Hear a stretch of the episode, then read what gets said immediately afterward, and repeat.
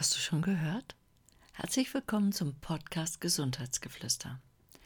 Mein Name ist Dr. Annette Pitzer und ich bin Heilpraktikerin für integrative Medizin und Psychotherapie. Im heutigen Podcast beschäftige ich mich mit der Aminosäure Glutamin.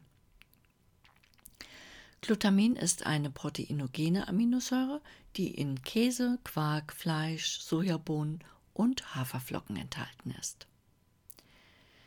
Die Aminosäure Glutamin kann zwar als nicht essentielle Aminosäure von unserem Körper hergestellt werden, aber gerade in Stresssituationen, bei chronischen Erkrankungen und im Alter ist die eigene Produktion nicht ausreichend. Patienten, die beispielsweise durch Unfälle oder Operationen großflächige oder viele Verletzungen aufweisen, erleiden im Anschluss häufig Infektionen. Gleichzeitig weisen Untersuchungen fast immer einen sehr ausgeprägten Mangel an Glutamin nach, was wahrscheinlich auf den erhöhten Bedarf in dieser Phase zurückzuführen ist.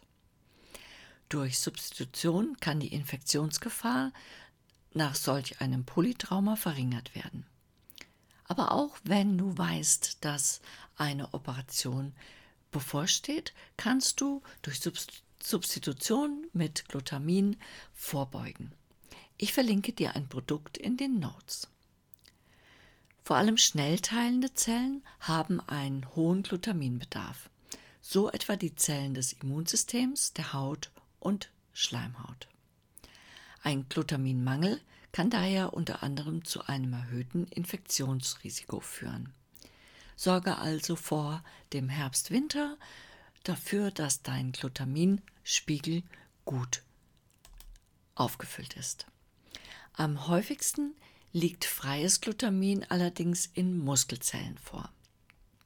Hier fördert die Aminosäure den Aufbau der Muskelproteine und verhindert gleichzeitig deren Abbau.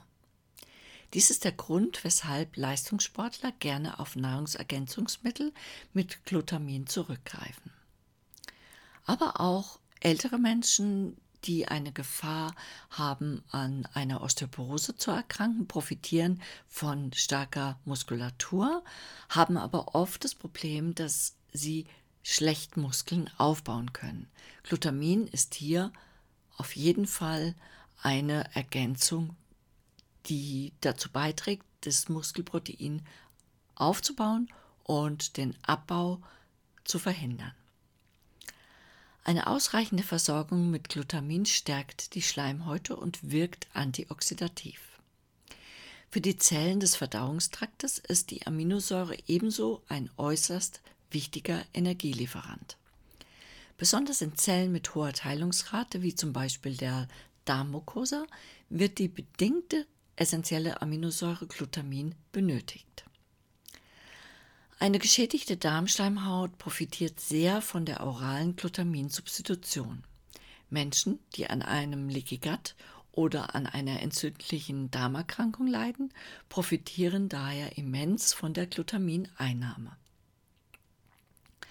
Auch bei Helicobacter pylori Infektion des Magens können, äh, konnte weniger, konnten weniger Schleimhautschäden, geringere Entzündungsausprägungen und eine effektivere Immunantwort beobachtet werden, wenn Glutamin eingenommen wird. Glutamin ist maßgeblich an der Energiebereitstellung der Zelle beteiligt und ist ein wichtiger Bestandteil des Proteins Glutathion. Glutathion ist der Entgifter unseres Körpers und ein zentraler Radikalfänger. Er macht also reaktive Stoffe unschädlich, bevor sie empfindliche Zellbestandteile schädigen können. Leidest du an einer entzündlichen Darmerkrankung, einem Leaky Gut Syndrom oder einer Helicobacter pylori Infektion, dann lass uns nachschauen, ob du ausreichend mit Glutamin versorgt bist. Das geht ganz bequem von zu Hause aus, indem du mich in meiner orthomolekularen Online-Beratung ansprichst. Den Link findest du in den Notes. Ich hoffe, der Podcast hat dir gefallen und freue mich, wenn du mich abonnierst. Alles Liebe, deine Annette.